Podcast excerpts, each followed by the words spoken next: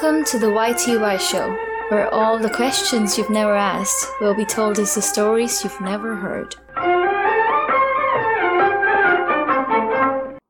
ఇవాళ మనం కుక్క బుద్ధికి మనిషి బుద్ధికి ఉన్న తేడా తెలుసుకుందాం రా మీ అందరికీ కుక్కలంటే ఇష్టమేనా కుక్కలన్నా కుక్క పిల్లలన్నా ఎందుకు ఇష్టము అది మనతో ఆడుకుంటుంది చాలా స్నేహంగా ఉంటుంది కుక్క చాలా విశ్వాసంగా కూడా ఉంటుంది. ఒక్కసారి అయినా ఒక చిన్న ముద్ద అన్నం పెట్టామంటే మనతోటి చాలా ఉంటుంది. అవునా?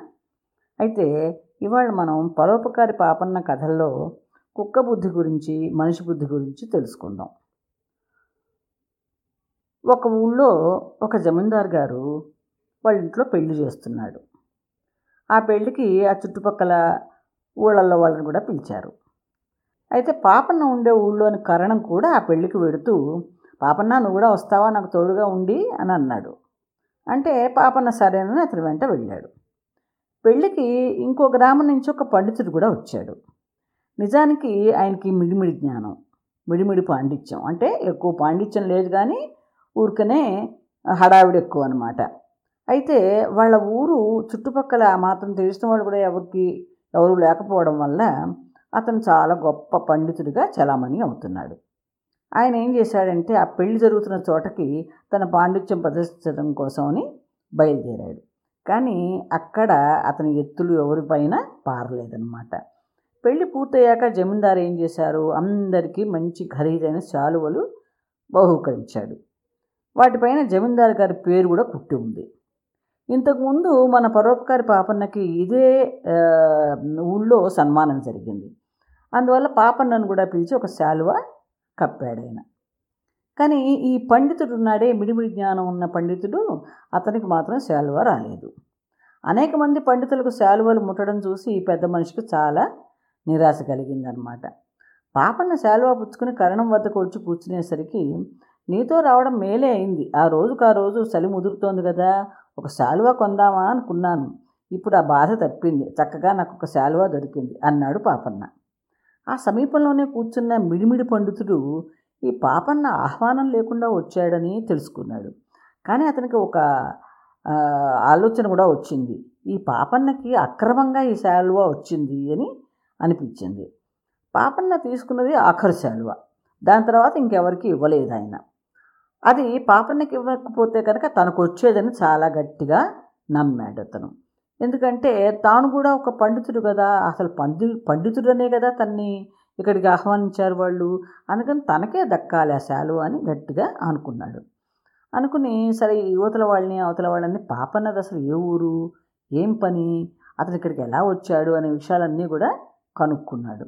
కనుక్కున్నాక ఆ పండితుడు ఈ పాపన్న శాలువాన్ని కాజేసి తన పరువు నిలబెట్టుకోవాలన్న ఉద్దేశంతో అతన్ని కాసేపు పొగిడి తన గ్రామానికి రావాల్సిందిగా ఆహ్వానించాడు. నేను కరణం గారితో వచ్చాను కదా ఆయనకు తోడుగా వచ్చాను. అందుచేత ఇప్పుడు రాలేనండి. మరొకసారి చూద్దాం అన్నాడు పాపన్న ఆ పండితుడితోటి. అలా అయితే వచ్చే దశమి నాటికి రండి. ఆ రోజు మా ఇంట సమారాధన చేసుకుంటున్నాం అన్నాడు పండితుడు. పాపన్న సరేనండి తప్పకుండా వస్తాను అని చెప్పి పండితుడి గ్రామం పేరు అన్నీ కనుక్కొని తన గ్రామానికి వచ్చేసేసాడు పండితుడు తన గ్రామం చేరగానే జమీందారు గారు ఏమి ఇచ్చారు అని ఊళ్ళో వాళ్ళంతా అడుగుతారు కదా అప్పుడు చెప్పాడు కదా తనని చాలా మెచ్చుకున్నారని జమీందారు గారు తనకు ఒక శాలువా ఇచ్చారని కానీ దాన్ని తన ఒక స్నేహితుడికి అరువు ఇచ్చానని దశమి నాటికల్లా అతను దాన్ని తీసుకొచ్చి ఇస్తాడని అబద్ధం చెప్పాడు. చెప్పి ఆ పండితుడు ఊరి వాళ్ళ దగ్గర తన పరువుని నిలబెట్టుకున్నాడు. సరే పాపన్న అష్టమి నాడే బయలుదేరాడు. ఎందుకంటే దశమి నాటికల్లా అక్కడ ఉండాలి కదా. ఓ రెండు రోజుల ప్రయాణం ఉంటుందని చెప్పి ఆ పాపన్న ఏం చేశాడు? దారిలో తిండి కూడా సరిగా ఉండదు కదా అని చెప్పేసి రాత్రి వేళ కూడా చలి బాగా ముదురుతోందని చెప్పి జమీందారు గారు ఇచ్చినటువంటి శాలువాని కప్పుకుని కాసిని అటుకులు పెరుగు కలిపి మూట కట్టుకుని పొద్దున్నే ప్రయాణం అయ్యాడు. ఆ రోజల్లా ప్రయాణం చేశాక పాపన్న రాత్రికి ఒక గ్రామ ఒక గ్రామం చేరుకున్నాడు. అక్కడ ఒక సత్రంలో పడుకున్నాడు. అక్కడి నుంచి అతను ఇంకా ఒక జాము రాత్రి ఉందనగా బయలుదేరి కొద్ది దూరం వచ్చేసరికి ఒక చోట మనిషి మూలుగుతూ కనబడ్డాడు. ఏమిటబ్బా ఇలా మూలుగుతున్నాడు? అని దగ్గరికి వెళ్ళి చూస్తే అక్కడ ఒక కుక్క కూడా అరిచింది. పాపను దగ్గరగా వెళ్ళి చూసేసరికి ఒక మనిషికి బాగా దెబ్బలు తగిలి పడిపోయి ఉన్నాడు. పక్కనే అతని కుక్క కూడా కుయ్ కుయ్యమంటుంది పడి ఉన్న మనిషి మీద ఒక అంగవస్త్రం తప్పితే ఏమీ లేదు. అతను చలికి బిగుసుకుపోయి వణుకుతున్నాడు. పాపన్న ఆ మనిషిని లేపి కూర్చోబెట్టి తాను కప్పుకున్న శాలువా తీసి ఆ మనిషికి కప్పాడు. కొద్దిసేపటికి ఆ మనిషి కాస్త ప్రాణం వచ్చినట్టుగా అయింది. ఆకలి ఆకలి అన్నాడు. తాను తెచ్చుకున్న అటుకుల సద్దిలో సగం కిందటి రోజున తిన్నాక ఇంకా కొంచెం మిగిలింది కదా. ఆ సద్దిని ఇవాళ తిందాం అనుకున్నాడు. ఈరోజు ప్రయాణానికి సరిపోతుంది అనుకున్నాడు కానీ ఇప్పుడు ఈ మనిషికి అవసరం కదా అని చెప్పి ఆ మనిషికి పెడుతూ అందులో కొంచెం కుక్కకు కూడా వేశాడు. తర్వాత అతను ఆ మనిషిని ఏం జరిగింది? ఎందుకు ఇక్కడ ఇలా పడి ఉన్నావు? ఎవరేం చేశారు? ఎవరు కొట్టారు నిన్ను? అని అడిగాడు. ఏం చెప్పేది బాబు? నా తలరాత అన్నాడు ఆ మనిషి. పాపన్న ఆ మనిషి సమాధానానికి ఆశ్చర్యపడ్డాడు. ఇంకేమీ అడగకుండా తాను సాయం పట్టి అతని వాళ్ళ ఇంటి దాకా దింపాడు. ఆ ఇల్లు పాపన్న విడిచిపెట్టిన గ్రామంలోనే ఉంది. పాపన్న తలుపు తట్టితే ఆ మనిషి భార్య తలుపు తెరిచింది. మీరు మళ్ళీ ఇటే వస్తారుగా? అంటూ ఆ మనిషి లోపలికి పోయి తలుపు వేసుకున్నాడు. ఆ మనిషి ప్రవర్తన పాపన్నకు వింతగా కనబడింది. కానీ అతనికి ఒకరిని విమర్శించే అలవాటు లేదు కాబట్టి సరలే ఏదో అయి ఉంటుంది అనుకున్నాడు. సరే ముందరికి సాగడం మొదలెట్టాడు. దారిలో పాపన్నకి తిండి లేదు. సూర్యాస్తమయం కాగానే చలి పెరిగింది. కొంచెం పొద్దుపోయి అతను పండితుడి గ్రామం చేరి ఇల్లు కనుక్కుని వారింటికి వెళ్ళాడు. శాలువ లేకుండా వచ్చిన పాపన్నను చూసి పండితుడు ఇదేమిటి? ఇంత చలిలో శాలువైనా కప్పుకోకుండా ప్రయాణం చేశారా? అన్నాడు. శాలువ తెచ్చుకున్నానండి కానీ దారిలో ఒక అందుకు ఉపయోగ ఉపయోగపడింది. ఎందుకంటే ఒక అతను చలితో వణుకుతున్నాడు అతనికి ఇచ్చేసేసి వచ్చాను. సమారాధన రేపే కాబోలు. ఏమైనా పనులుంటే చెప్పండి చేసి పెడతాను అన్నాడు పాపన్న. సమారాధన ఒక నెల వాయిదా పడిందండి.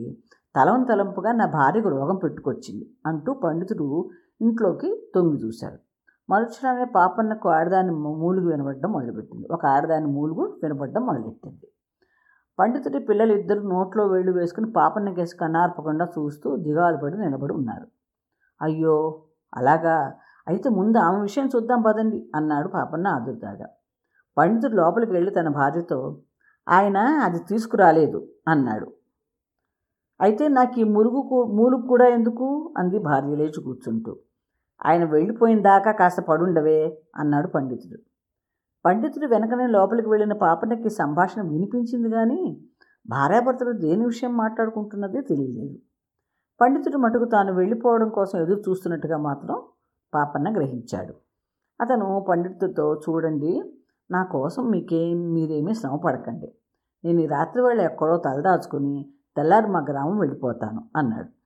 అయితే ఆ పండితుడు పాపం పాపన్నని అంత దూరం నుంచి వచ్చాడు కదా తన ఇంటికని కాస్త ఒక రోజన్నా ఉండమని కూడా అనలేదు.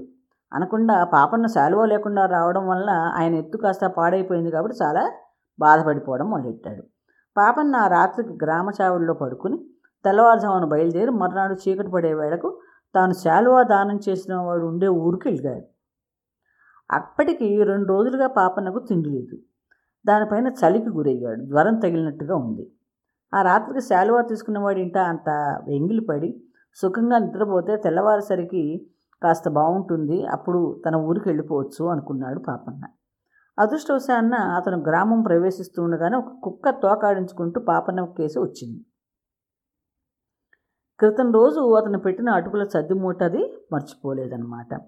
పాపన్న కుక్క వెంట ఒక ఇంటికి వెళ్ళి తలుపు తట్టాడు.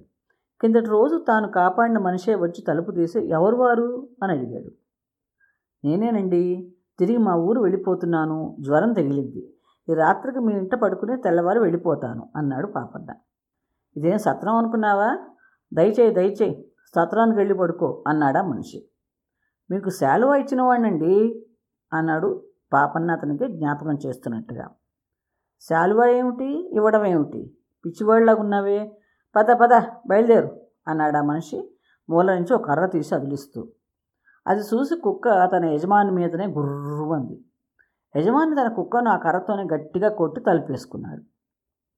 ఎదురింటి ఆయన అదంతా చూస్తూ ఉండి పాపన్నను ప్రశ్నించి విషయమంతా తెలుసుకుని సమీపంలోనే గ్రామాధికారి దగ్గరికి వెళ్ళండి. ఇక్కడే ఉంటాడు ఆయన అని వాళ్ళ ఇంటికి తీసుకెళ్ళాడు. గ్రామాధికారి ఇంట పాపన్నకు చక్కగా ఉపచారాలు జరిగాయి. అక్కడే అతనికి తాను కాపాడిన మనిషి గురించి తెలియవచ్చింది. వాడొక హీనుడు. అస్తమానము జోదం ఆడతాడు. పెళ్ళాన్ నగలన్నీ అమ్మేస్తాడు. ఇంట్లో వస్తువులన్నీ అమ్మేస్తాడు. జూదంలో ఓడి డబ్బిచ్చుకోలేక ఎన్నిసార్లు చావు దెబ్బలు తిన్నాడు. కిందటి రాత్రి కూడా అలాగే తన్నులు తిని పడి ఉంటే పాపన్న వెళ్ళి వాడిని కాపాడి ఉండొచ్చు. కుక్క ఉన్న ప కుక్కకు ఉన్నటువంటి కృతజ్ఞత వాడికి లేదు. అది పాపన్నకి అర్థమైంది. మర్నాడు గ్రామాధికారి ఆ కృతజ్ఞుడిని పిలిపించి పాపన్న ఇచ్చిన శాలువా సంగతి అడిగితే తనకెవరూ ఏ శాలువా ఇవ్వలేదని అన్నాడు వాడు. పాపన్న శాలువా మాట ఊరంతా పొక్కిపోయింది. ఆ ఊరి వర్తకుడు ఒక ఆయన ఒక శాలువా తెచ్చి పాపన్నకు చూపించి ఇది మీదేనేమో చూడండి దీన్ని ఆ జోదగాడి దగ్గర నిన్ననే ఇరవై రూపాయలకు కొన్నాను అన్నాడు. శాల్వా మీద జమీందారు గారు కుట్టించినటువంటి పేరుంది. అది పాపన్నదే అనే విషయం ఖరారైపోయింది. ఆ గ్రామాధికారి జోదగాడిని మళ్ళీ పిలిపించి నిజం ఒప్పించి వర్తకుడికి ఇరవై రూపాయలు జోదరి తిరిగి ఇచ్చేలా చేసి పాపన్న శాలువాని పాపన్నకి ఇప్పించాడు. పాపన్న ఆ రోజుల్లో అక్కడే ఉండి విశ్రాంతి తీసుకుని మర్నాడు తన గ్రామానికి తిరిగి వెళ్ళిపోయాడు. కుక్క బుద్ధికిను మనిషి బుద్ధికి ఎంత తేడా ఉంది? కుక్క ఎంత విశ్వాసపాత్రంగా ఉంది? ఈ మనిషి చూడు తన దగ్గర సహాయం తీసుకుని కూడా తను ఎరగనట్టుగా ఎలా ప్రవర్తించాడో సో మనిషి బుద్ధి అస్సలు మంచిది కాదు కుక్క బుద్ధే మంచిది అనే విషయం తెలుసుకున్నాడు Papanna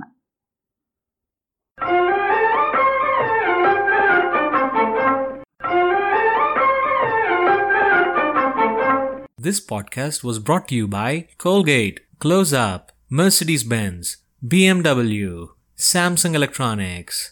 Ambani, Tata. No, no, this was all just me. Um, so please like and subscribe so that I can make more. Thank you for your support. Bye.